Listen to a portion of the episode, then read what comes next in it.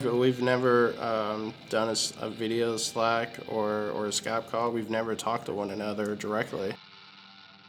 James Mayberry is an animator, creative director, and founder of Fern, an animation and creative studio based in Atlanta, Georgia. James and I met while working at Huge, and I was always blown away by the way he could bring humor and emotion to what could have otherwise been really sterile digital work. James' clients include BMW and The Atlantic, but today I'm most interested in one of his latest animated shorts, Unexpected Discoveries, a reminder of the importance of being present. The piece was featured on Vimeo Staff Picks, the Beverly Hills Film Fest, and the Pictoplasma Fest in Berlin, among many, many others. If you haven't seen Unexpected Discoveries, go watch it right now. James, welcome to Ideal. Thank you so much for being the first guest on Ideal. Uh, this is the guinea pig episode. Um, I uh, appreciate it so much. I appreciate it, man. Uh, it's great to be the first one taking this on. I feel uh, honored and humbled. It's it's good to connect too, man. Absolutely, man. so good to catch up. The first thing I want to talk about is where good ideas come from, and where did unexpected discoveries come from? It, it came about with with me coming across Mark's work, and and all of his illustrations have a fabulous um, story interwoven in, in his illustrations, and none of those that I saw had at the time had some animation to it, and so I just took it upon myself to reach out to him, you know, throw that first stone of you know, maybe this this this dude will like follow up. I don't know. he's, yeah. a, he's a bad motherfucker. So, uh, and then he followed up and was like, yeah, yeah, let's let's do some stuff. And and the first idea was was more of let's illustrate out, you know, a couple scenes, and then I just take those and animate those into like a loop, a very simple loop, and then we just share those. Um, but once Mark got started on doing the sketches, um, I noticed that there's there's, got to be like a better way to string these illustrations up into a like a story um, because there's obviously in his single illustrations there's like four different people holding these flashlights. And I, I, was like, let's just keep it to one flashlight or, or one, one person and allow that one person to go through these other worlds. Um, and to me, that flashlight was like a portal or like shining that light onto um, worlds that this person wasn't exposed to or wasn't, you know, aware of, or just like my wife and I, just having you know, lunch or dinner, and people who are also having lunch and dinner with one another are like looking at their phones rather than just spending time with the person in front of them and having a conversation. It was just like they're they're just so connected to their phones, and so that was one of the things that I thought that flashlight was that new way to like get people to get the fuck off the phone. and this person walking into that scene. Um, that was just that simple representative. You took it to this this level that resonated so closely with people. Uh, you can look at that as like being too wrapped up in the work and then just forgetting about what's really important. Uh, it, it could also just be representative of someone stuck in their life, you know, and in that like daily rat race. And I've actually probably the coolest part with it resonating with people was was having people mention in comments like this short made me cry. Um, I think it was like Cambodia or somewhere where the internet is monitored. Um, the girl couldn't watch it, and she reached out and wanted to see it. Yeah. And and it was really cool that social media, ironically, opened up and touched people that otherwise it wouldn't have. So how did you get the piece to her? Uh, Dropbox. No kidding. Uh, I sent her a direct message. I was like, "What's the email to uh, allow you to check it out?" And she checked it out. Sent me a private message later, and it's just amazing that a piece that has like no dialogue connects to so many people that doesn't speak the same language. So it's it's pretty cool that it's a you know a universal language of that story. So as you're collaborating with another very visual person. Are you are you working in sketches? Do you write treatments? How did, how did you collaborate back and forth? How did that process work? Uh, collaborating with uh, he's I mean he's a dedicated illustrator, correct? Mm-hmm. Yeah, he's a dedicated illustrator. This is pretty strange, but we've never done a video Slack or, or a Skype call. We've never talked to one another directly. I trusted him into what he was creating, and uh, I was fortunate enough that he trusted me in the same manner. And because he sent the first sketches of like what he's going, I'm like, fuck yeah, let's, let's keep going. Yeah. and and then once he completed those finished illustrations, that's that's then when, like I said, of like how do I connect these to make it bigger? Because of just animating out these individually, it's just like why, why would you not like connect them, right? Um, but then from there, it went in just like a, a very rough storyboard. Uh, an actual uh, sketched out storyboard. I don't really do sketched out storyboards anymore. I just do it through um, through the computer, um, through boards. But um, Do you find that a tool like you're primarily working in After Effects in this, correct? Uh, this one was a uh, actually had to build out that character uh, in a few different angles through Illustrator, Okay. and then I brought that into um, After Effects. I didn't have to. Well, there's a few areas that I did do some textural animations through Photoshop, but predominantly, yeah, it's all After Effects. But yeah, the, the, the cel animation of the flashlight wave that was done um, frame by frame, and that and that was in partly because it's such a dominant piece to that visual. It, it needed to, to match the personality of his illustrations and just the how approachable it is. Um, there's some character into that frame by frame animation that just resonates to the illustration, and, and it to me it just has the story come through stronger and and makes those those visuals just be like that that dude is like alive. Yeah. Like I want the animation to be invisible. He has such soul. There's such subtlety to the movements and little little audio cues and, and things like that. How was Mark reacting to you bringing his otherwise two-dimensional sketches and drawings to life and giving them depth? How, how is he reacting to that process? I mean, it was, it was a it was a good email that he wrote back whenever I shared with him like a, a work in progress, because it took actually uh, like I reached out uh, September October of 2016. It actually went for about 11 to 12 months before we actually finished it, um, mainly because of um, the paid work that we have to do with Sure. client work. Um, so I jumped on and off of this project at least four, or five different times, um, animating only small pieces because I knew just going directly at it, it's, it's a big mountain to climb, and, and I know it would be overwhelming. Yeah, I was gonna ask in in how you like to work in general. Do you like to work in those intense bursts? Are you the type that will just sit down for,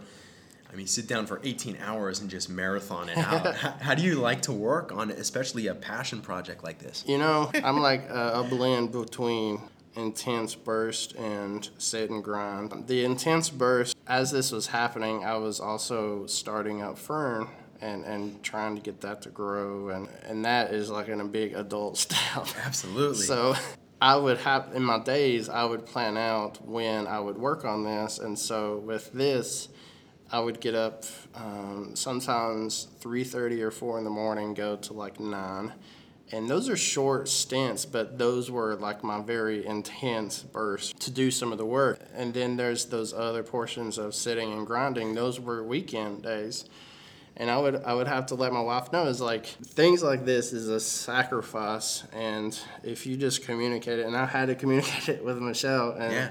thankfully um, sh- she was supportive and willing to uh, like allow me to just disconnect and and achieve something that you know that I want to do, and. Uh, and so that to me, those weekend hours of like getting up at eight or nine and then going till two or whatever, those are like grind hours because I would honestly rather be outside or doing something. But I know this is like that internal feeling of it's like something is calling, and, and that's me answering it of doing short, intense bursts and then some that's just sit and grind.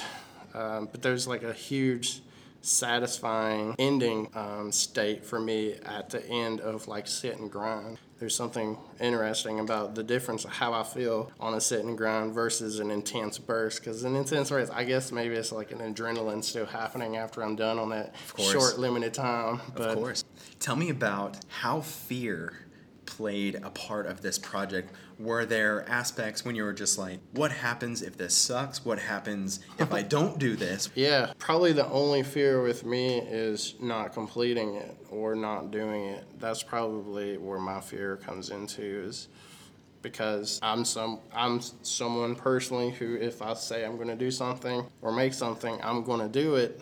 Sometimes it just takes longer or, you know, there's other reasons why you might not do it, but in this case, I'm a 100% I can fucking do this. And Yeah. that's probably the only fear of knowing that like shit like you know i don't want to just drag this out. I never had the fear of someone not liking it mainly because my mind wasn't even th- thinking of how people would respond to it. I was more of i hope mark likes this Yeah.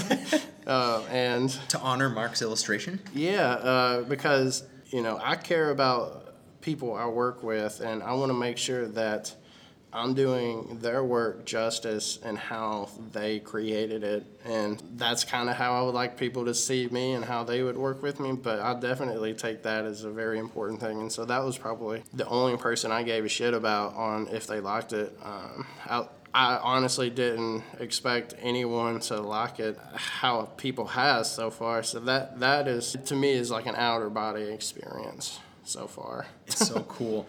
Is this one of the most ambitious animation projects you've taken on? The animation itself isn't wasn't complicated or anything like that. It was probably ambitious from the side of sacrificing time from your significant other or your family or your friends. That's probably I would call it the ambitious part because to me it's like uh, work and creative work, not work for clients. Yeah. creative work is to me almost on the same platform as family, and so they both have to have attention, um, but you don't want to like not tend to the other. It's it's a part of you, isn't it? It really is, and you can tell when I haven't done anything creative in a while because you, you know it's like whenever you're like I need to go outside. It's Yeah. It's that same feeling for me. It's like you get like that. It's therapeutic, isn't it? Yeah, it really is, and and knowing that you're just like ah, I just accomplished something, but. Weirdly, I, I didn't have any clue how people would react. I only gave a fuck about what Mark thought.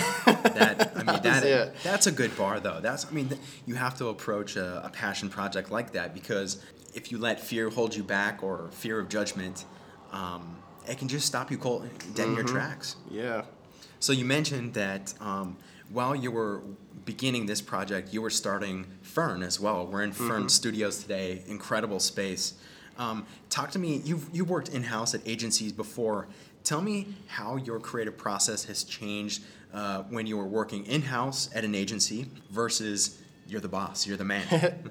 I don't really like to say I'm the boss or I'm the man, because really clients are like the boss and the man. Okay. Um, and I, I'm not really saying that from like a hippie standpoint of, of like work environments, but I think the the probably the thing that's different from like being at agencies until it is now is a lot of the things that frustrated me at agencies was a little bit of process and communication, but also some layers like like leadership, right? And um, here at Fern, that's all of those like um, great working habits that I have learned from others from other um, previous studios.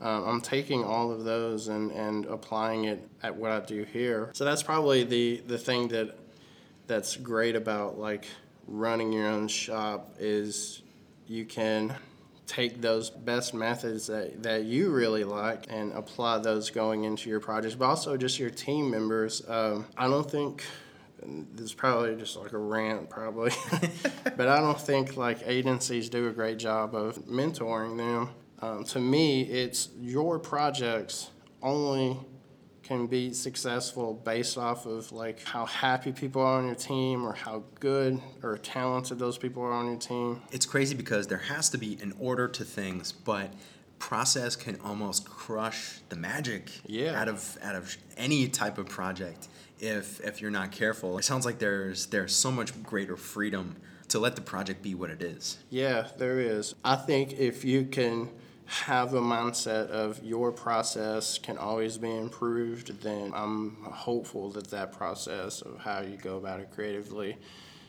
will continue to just improve over and over again. Um, as long as you can, at the end of the project, and, and sit down with your team and be like, I really fucked up here, so what do you guys think about? you know, me doing this differently next time, or um, basically just trying to figure out ways to just make it better as we go through it. If you're with people you trust and a team you've, you've built around you, you can admit, you can you can take responsibility, but you can also succeed together as Yeah, well. Yeah, yeah. It's, it's take a ownership, um, realize that we're all going in the same direction, and everyone is rooting for you. you see a lot of times at these types of studios where there's a process for process sake. If if the deck isn't right, if if the kickoff's not right, or if the timesheets or or whatever, all these little things that are well intentioned, uh, they just get in the way of the magic of Yeah. the work. Can you imagine if you had to punch a time clock if you were working on unexpected discoveries, or you were accountable for Yeah. you spent way too more too many hours on the flashlight this week, James. Tell me about the importance of being present as an animator. I think it also goes into like to me the philosophy of the studio of why I started Fern. And obviously I want to make great stuff as best as possible and tell the best story. But the being present of you know of studio itself is realize that your team your individuals that it makes up the studio is much bigger than this studio. It's that and that that even mindset is almost opposite of how an agency uh, or you almost have to to think to exist in an agency is this is my life. It's such an interesting different perspective to think of these people are people. They exist outside the studio. Do you think that ultimately affects the work you're doing inside the studio as well?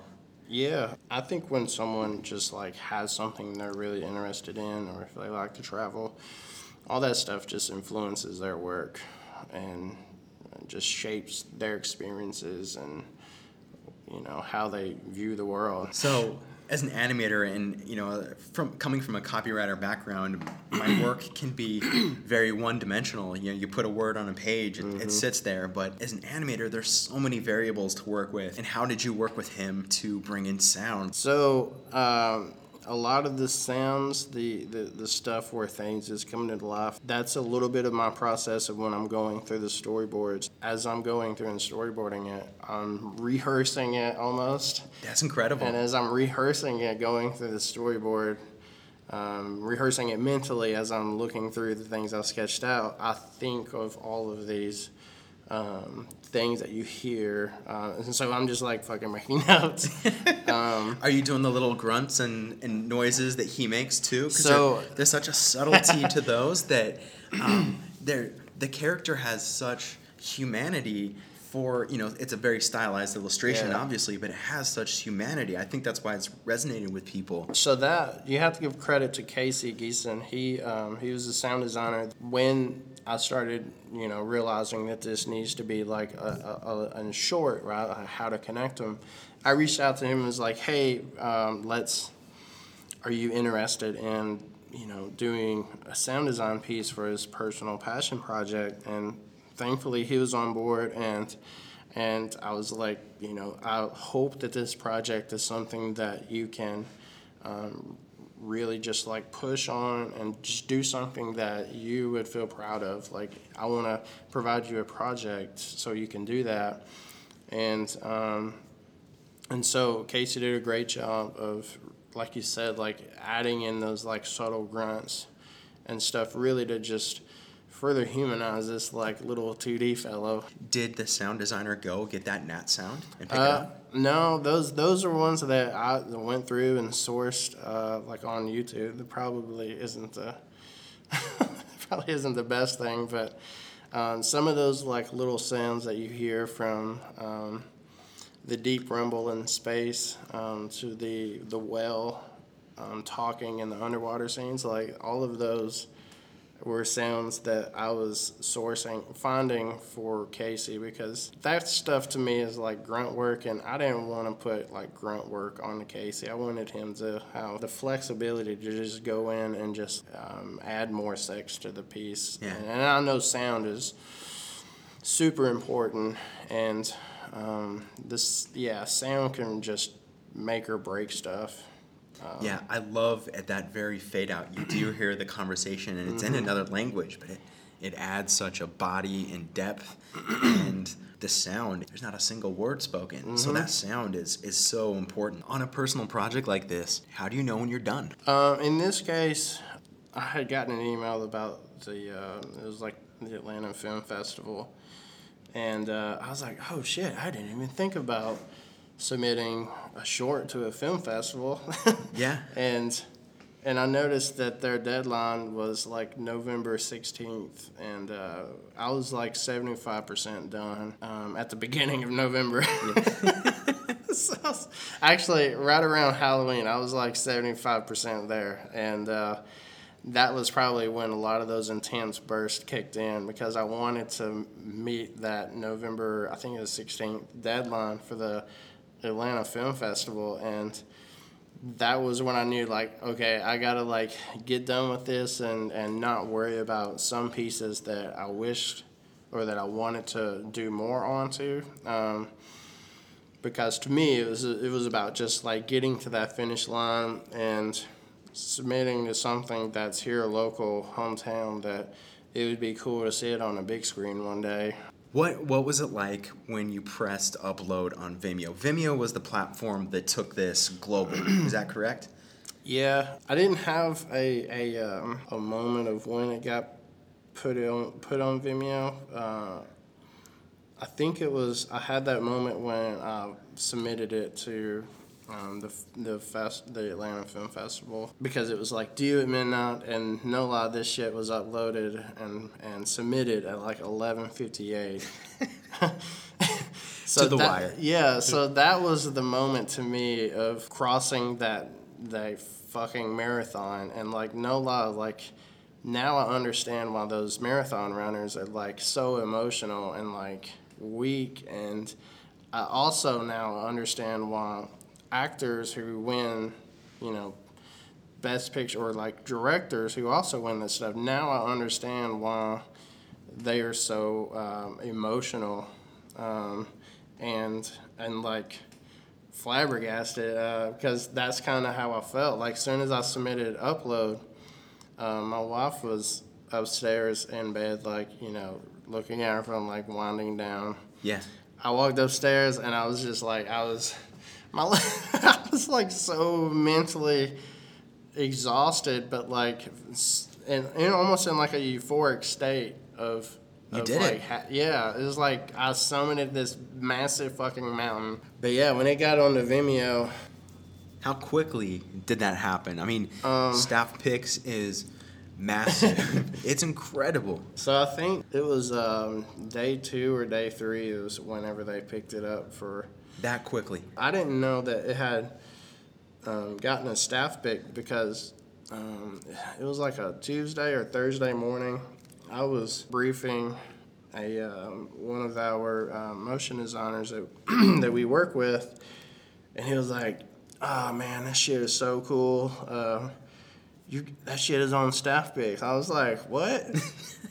he was like, yeah, dude, shit is on staff picks. I was like, holy shit. And I like looked, and there it fucking was. And because I've I've obviously have never had a staff pick before, and so that was also that like climbing the mountain feeling again all over again. But it was I was wasn't so mentally exhausted or like drained. It was this one was more of like yeah, like climbing that mountain with a fuck ton of energy. Uh, it was a good feeling because yeah, I didn't know until they told me. I remember coming across it in my feed, and I was just like, James fucking did it. He fucking did that. And I was like so proud Um, I appreciate it. what what a crazy piece and journey. This is a piece that uh, will definitely endure. We talk a little bit about Vimeo has picked this up in its pre rolls and its advertising. I mean. I see Vimeo pre-roll on YouTube. I'm seeing your your piece and and frames of this everywhere. Talk to me about um, yeah. Has that further pushed the exposure of the piece and I think um, so. Jeffrey, who's the senior curator at Vimeo, reached out. Jeffrey um, Bowers. He was like, "Oh, by the way, here is our like marketing coordinator. They're interested in using it for um, promoting your short, but also using it to show uh, great work uh, on Vimeo's platform. So they're just using it as well to promote themselves. And I was, I obviously was like, fuck yeah, it's just another way to have someone see it. I probably should have thought of it this way of like maybe we should have got some money out of that, but I didn't even think of it that. I was just That was totally unpaid. Yeah, they're just using it for free. I probably shouldn't have done that looking back on it, but but that's something that I've learned of next shorts. I probably will make sure to have shit like that buttoned down, but my my really only concern is just having people see it and allowing them to use it was just my way of being like, well, all right, this further gets it onto like another stage beyond just like their regular, you know, staff pick channel. It gets it front and center on their actual website. If they share it on their social, great. But uh, but yeah, that's how that transpired. it's hard to think about your art and something you toiled over as like, oh, I got to make money off this now. but it, Yeah. um, no, it's eh, the, the reach in it and the, the exposure. I'm sure that the the Vimeo pre rolls and everything is is gotten is just incredible. Yeah, what do you want to do next after after I mean a crazy accomplishment like this? I, I didn't really like I knew that I wanted to create um, a short every year. I want to make something that that makes you have a feeling um, or or an experience that makes you remember something that in your life that you know that you can recall and or maybe it's something that we tell and it's something that you think back to five years later. The next one is is when we actually create the film have a bit more of a plan of you know how to get that out to a broader audience besides just Vimeo and like how to promote it and so that's probably the next phases but I definitely the next one um, will most likely be like a live orchestra um, score. Um, so that shit I'm really excited about It's so cool. it's definitely opened up this this different world of something that I want to go down into because it's very uh, foreign into the world that I came from, and to me it gets uh, a little bit closer to a real art form of how people perceive it, but also just like I said, going back to the feeling of it. Is you truly are feeling something from it, and it's something you're going to remember Um, you know, last couple questions. Give me um, some advice, or people out there, uh, the one or two listeners that may ever hear this podcast. Give me some advice on uh, people who are thinking about taking up a passion project. I'm, I'm going to take that as, as a collaborative project with somebody. Sure. Um, my first thing that su- is surprising that a lot of people just don't do or they're just, you know, too scared to is, is just reach out to people that you would want to collaborate with. Don't allow that rejection of them possibly not responding to you to take away your spirit. So that's probably the first thing that I notice that some people just don't do is just reach out to people that they respect and want to do something together with. I would highly recommend just like put all of that shit aside and be like they are just like you and just type up a ass email and send. So if it's a DM, an email, whatever exactly. it is. Just reach out to them. That you may be lucky enough that you know they'll respond, or you know. Um, so that's probably the first step. The second step to me is don't be um, overwhelmed or or or or like shell shocked by the amount of stuff that it takes in order to do something like a short. Look at it into smaller pieces and chip away at that larger rock. It's just it sounds corny, but like Michelangelo didn't see those huge things of fucking marble and was like, oh shit, I can't like sculpt out David or whatever. And then Yeah. it's, it's it literally is just like one step at a time, like one chip at it, and and just remember like segment out little small goals to reach in order to like make that summit because once you get to that summit it will wash over you into like this like oh my god i can't believe i just finished that. Uh, but it's it's it's see the mountain and you just have to lean into it and, and know that that mountain is something that you just have to take one step at a time There's a massive level of um, patience you have to have with, your, with yourself, isn't it? It's like, of course, on step one, you could be like, geez, there's 13,000 more feet to go. But of course, yeah, with, I mean, even this podcast, it's uh, very first episode. I can't tell you how many times I stopped or quit on the intro or almost gave up. So, um, I think that's, that's really you really. may be having that euphoria, like, oh my God, it's happening. Experience right now. yeah, I mean, just to get to episode one, the amount of work to get to it, understanding the concept might work. Um, yeah, I think I think that's incredible advice.